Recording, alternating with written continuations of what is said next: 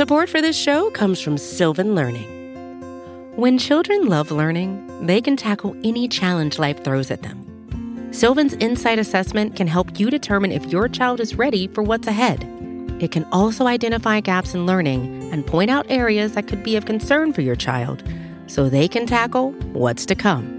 And right now, it's the best price of the year at $29. Go to sylvan29.com to learn more and get your child's assessment for only $29. That's S Y L V A N 29.com. You're listening to the Vox Media Podcast Network.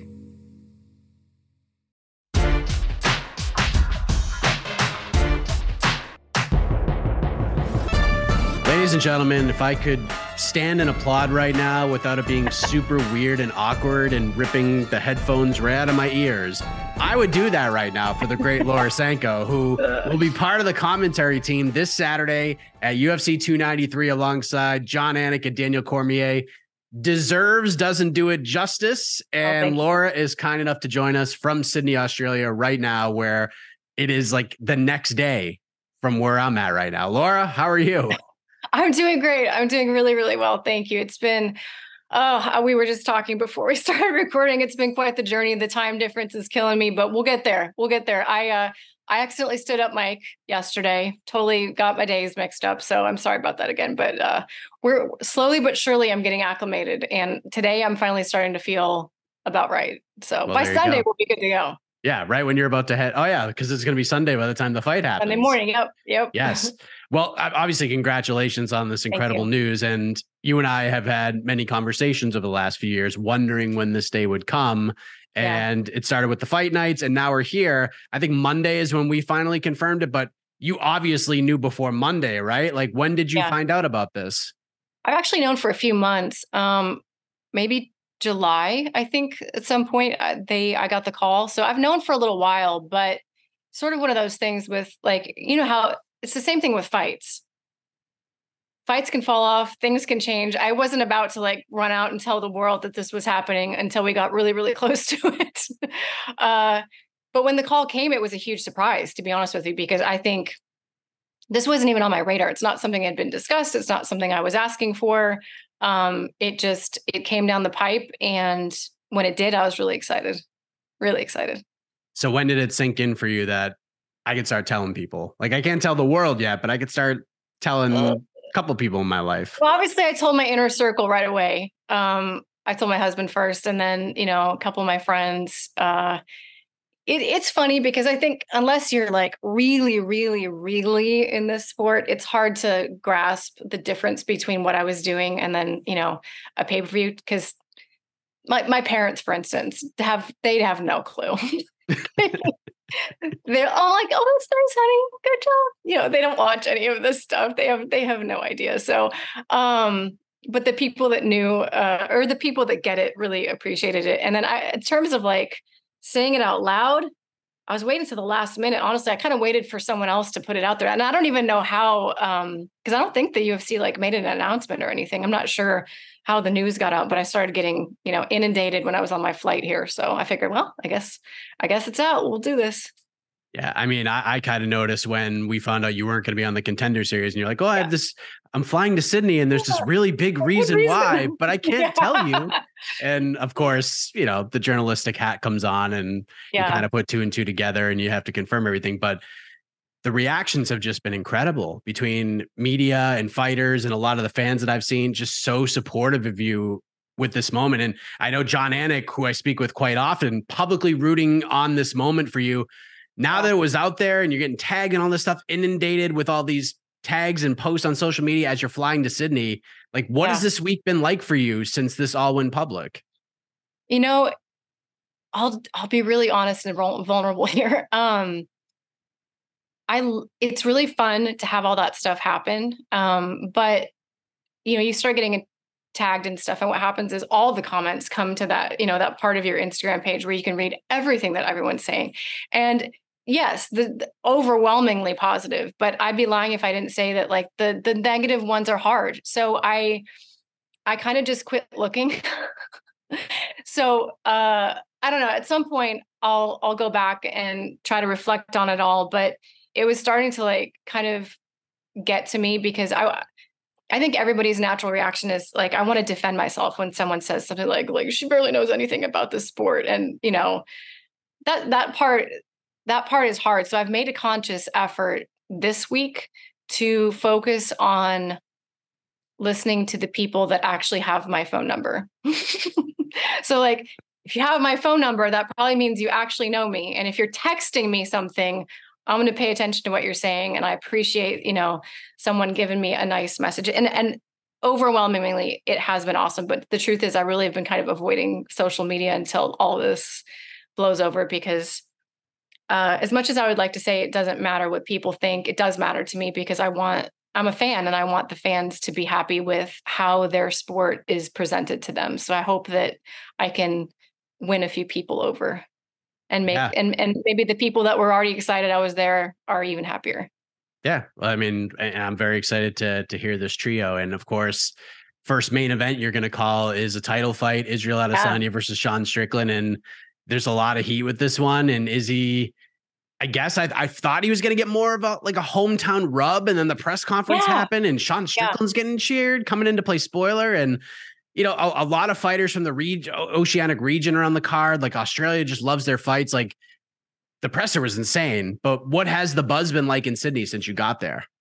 Well, I'll tell you, the fans here are are very educated. The fans here are a sophisticated bunch, and the reception's been incredible. I think you know, I, I had the same reaction you did, but I think as Americans, maybe we don't fully understand sometimes the rivalry between Australia and New Zealand, and maybe how that still has that undercurrent. You know, I'll admit to sometimes always lumping Australia and New Zealand together in my mind. Whereas, uh, you know, down here, there's quite a bit of rivalry, you know, especially in athletics, of course. So some of that might have been like, you're not really a hometown guy, you know, their guy's Tai. And goodness, you saw the reaction for for Tai Tuivasa. And I think Sean Strickland just I think people are attracted to his authenticity. It may not, they may not want to say the things that he says and they may not even get behind the things that he says but i think there's a part of almost everyone that's like living vicariously through someone who doesn't filter what they say whatsoever. And it's kind of like man i wish i every once in a while i wish i could just do that. He's like nick diaz and stone cold steve austin like had a had this weird fun yes, child. Yes just, and don frye. Like i get yes. a lot of don frye Oh yeah, when when his voice gets wicked raspy, oh yeah, you could definitely hear that. Every That's a great comparison. Every time I hear him at a presser when he has to be really loud, I just think, oh, there's so many vocal coaches just like, oh gosh, stop, you know, like what you're doing to your voice right now.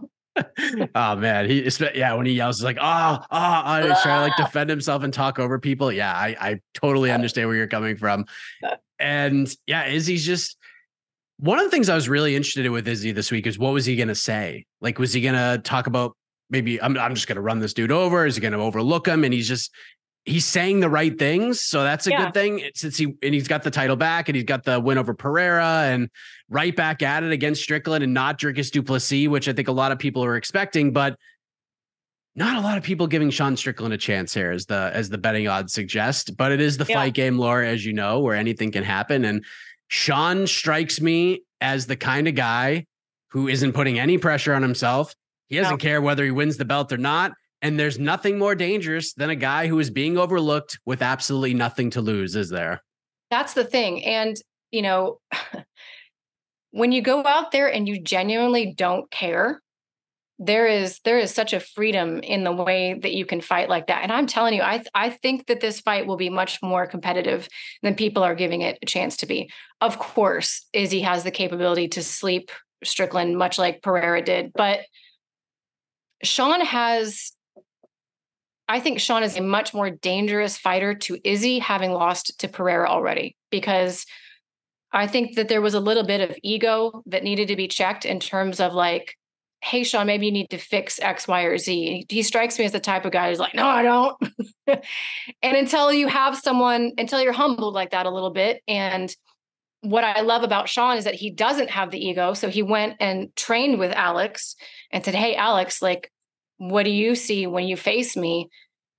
I love that for him to to have it, it takes a special type of mentality to go straight to the person who just knocked you out and say, "Hey, let's spar and I want you to show me even more what I might need to change." Um of course I favor Izzy in this in this matchup. On paper you have to.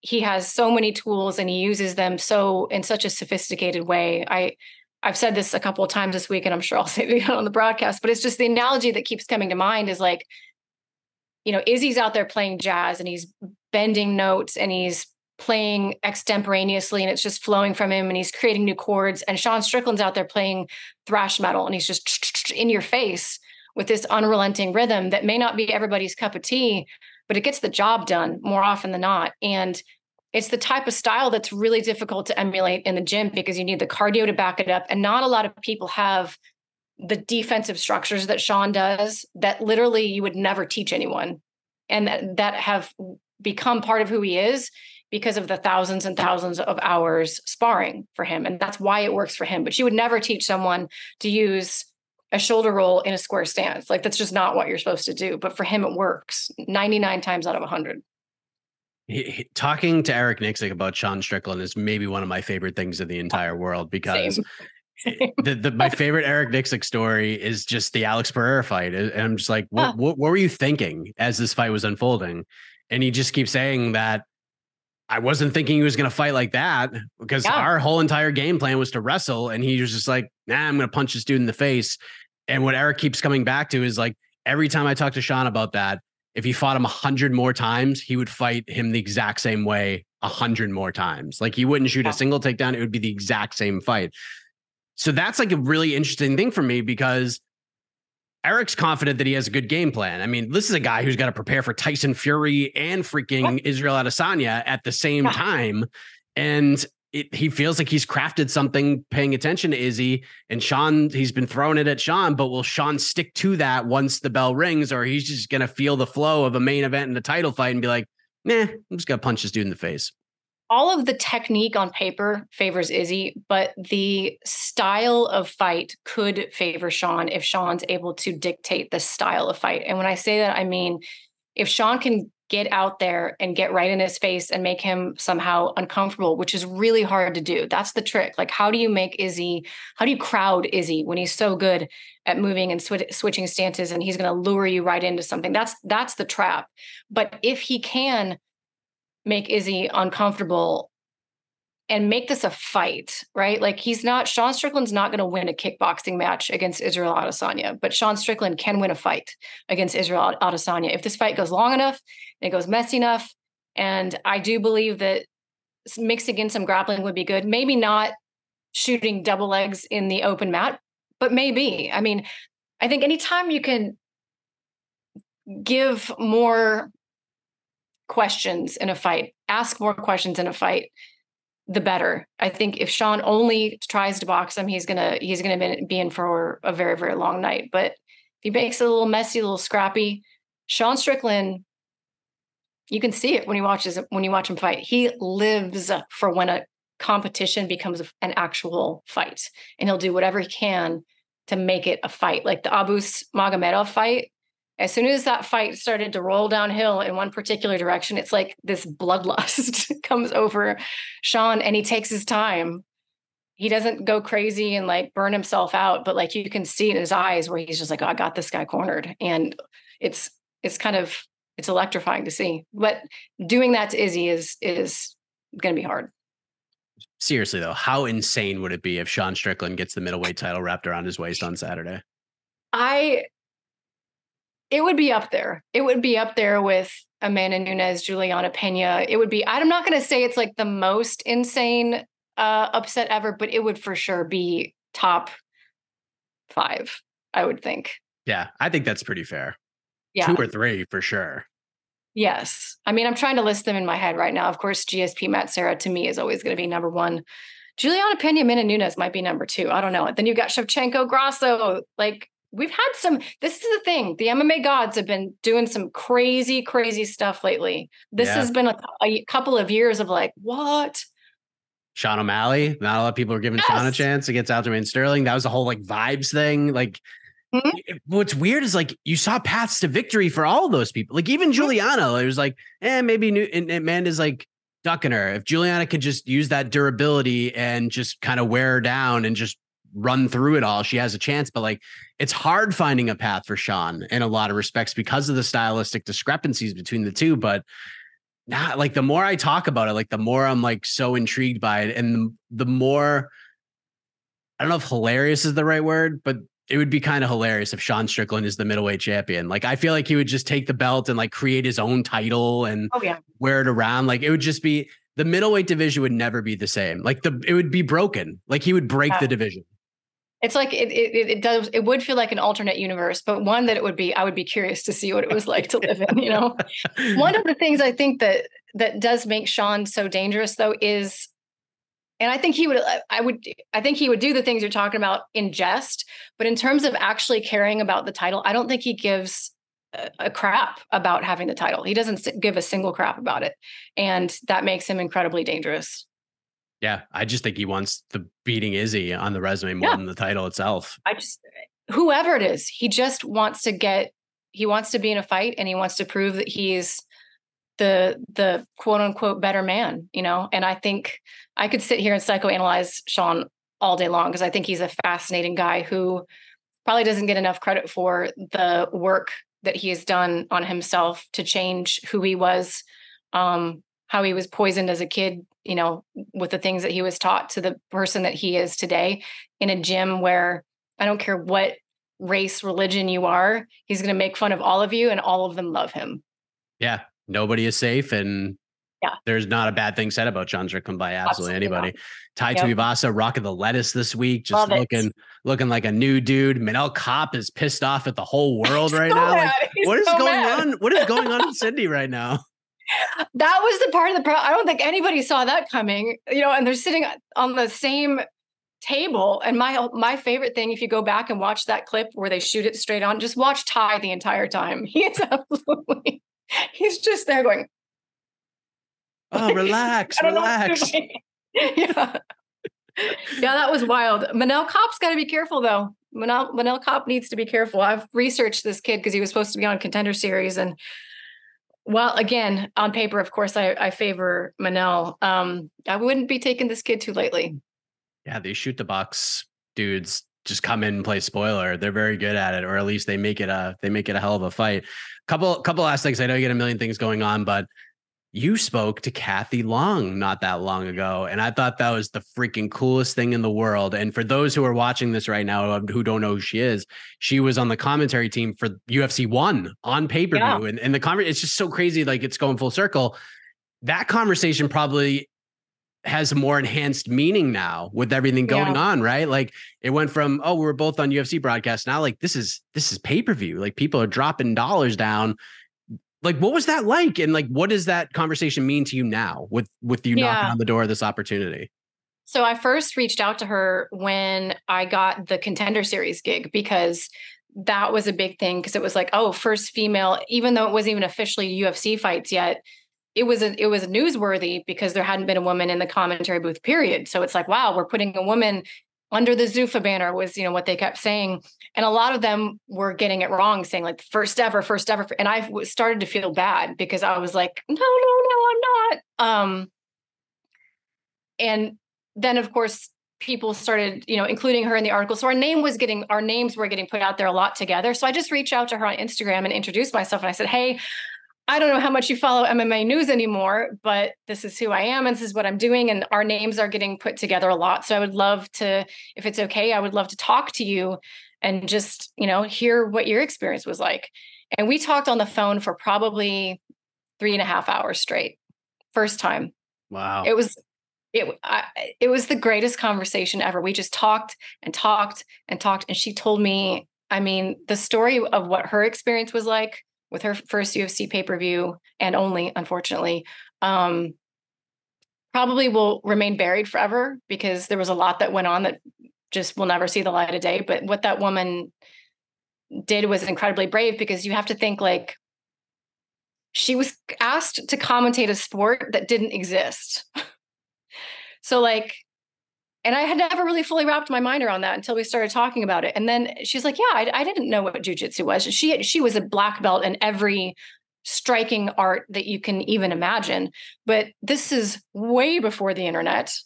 And so she's like, "I didn't. I I knew of the words jujitsu, but like I'd never seen it before." And so Royce Gracie's out there doing this stuff. I'm like, I don't know what he's doing. can you imagine being asked to provide an opinion on something you've literally never seen before? That would I, I was just like that's so incredibly brave that she did that that all of them did that really. Um anyway but yeah we we we we talked then for hours and we've stayed in touch uh since then and then we did the interview that you probably saw on my youtube channel. I just i just love her. She she's become my like my angel of encouragement um in these in these moments. She always sort of pops in at the right time and we have you know those friendships that you have online where you don't actually like write out paragraphs to each other. You just send a meme and then like emoji it. And then she'll send a meme a couple days later and I'll emoji it. Like we're just constantly sending each other stuff that we find funny or interesting or motivational or whatever. So that's the that's the majority of our relationship. And then every once in a while we hop on the phone and, and talk for hours. that's so cool. Yeah. What's it like being around Jon Anik on a pay-per-view fight week? Oh. That dude is a machine. I'm so glad that you see it because I, I wish I should have him on my YouTube channel. That's actually a really good idea. I wish more people understood how difficult his job is. Like what DC and I and Bisping and Dom and Felder do is difficult in its own right because you have to have a very specific set of experiences and knowledge of understanding of the fight game. But technically speaking, what Jon does is, and I'm not exaggerating this, at least five times harder than what we do the man has eh, just a, a, yeoman's task on on a, a big pay per view week like this. The number of things he has to do, the number of things he has to write, the number of things he has to prepare, the number of things he has to voice, and do them all perfectly. By the way, like he's the guy on the broadcast who doesn't get to say um or uh or fumble over this word or mispronounce a name. Like his job is to do everything as perfectly as possible and make Daniel and I look good. And I, the UFC, if Jon ever moves on from the UFC, which I hope he never does, I hope he stays here for decades and decades. It will not be the same without him because the man is truly the best at what he does. And I wish more people could see the hours and hours and hours of work that he puts in and all the time away from his family and the sacrifice and stuff. Like we see that for the fighters, but um, the broadcast team and I'm saying Jon Chief among them they give a lot to this sport and to this company. They give and they give and they give. And I hope that the fans uh, see it. And because I don't know, I see it. I'm glad you see it. Oh, yeah. he's amazing. That uh, his work ethic is eh, absolutely ridiculous, and he yeah. still like gives.